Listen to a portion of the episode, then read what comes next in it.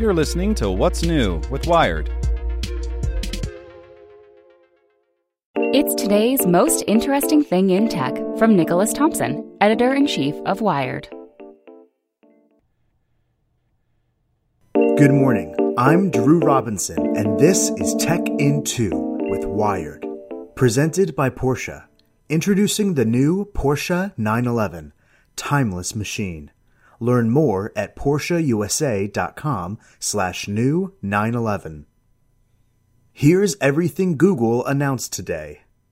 At its annual hardware event today, Google announced a host of new devices for your ears, pockets, and home. The headliner was the Pixel 4, a faster, sleeker version of its premium smartphone that has an extra camera, software improvements, and support for gesture control. Stop your alarm just by waving your hand.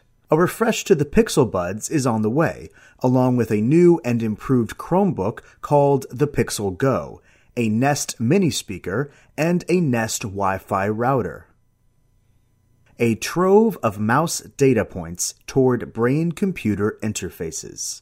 Researchers at the Allen Institute for Brain Science have been peeling away pieces of mouse skulls and replacing them with little windows. You know, for science.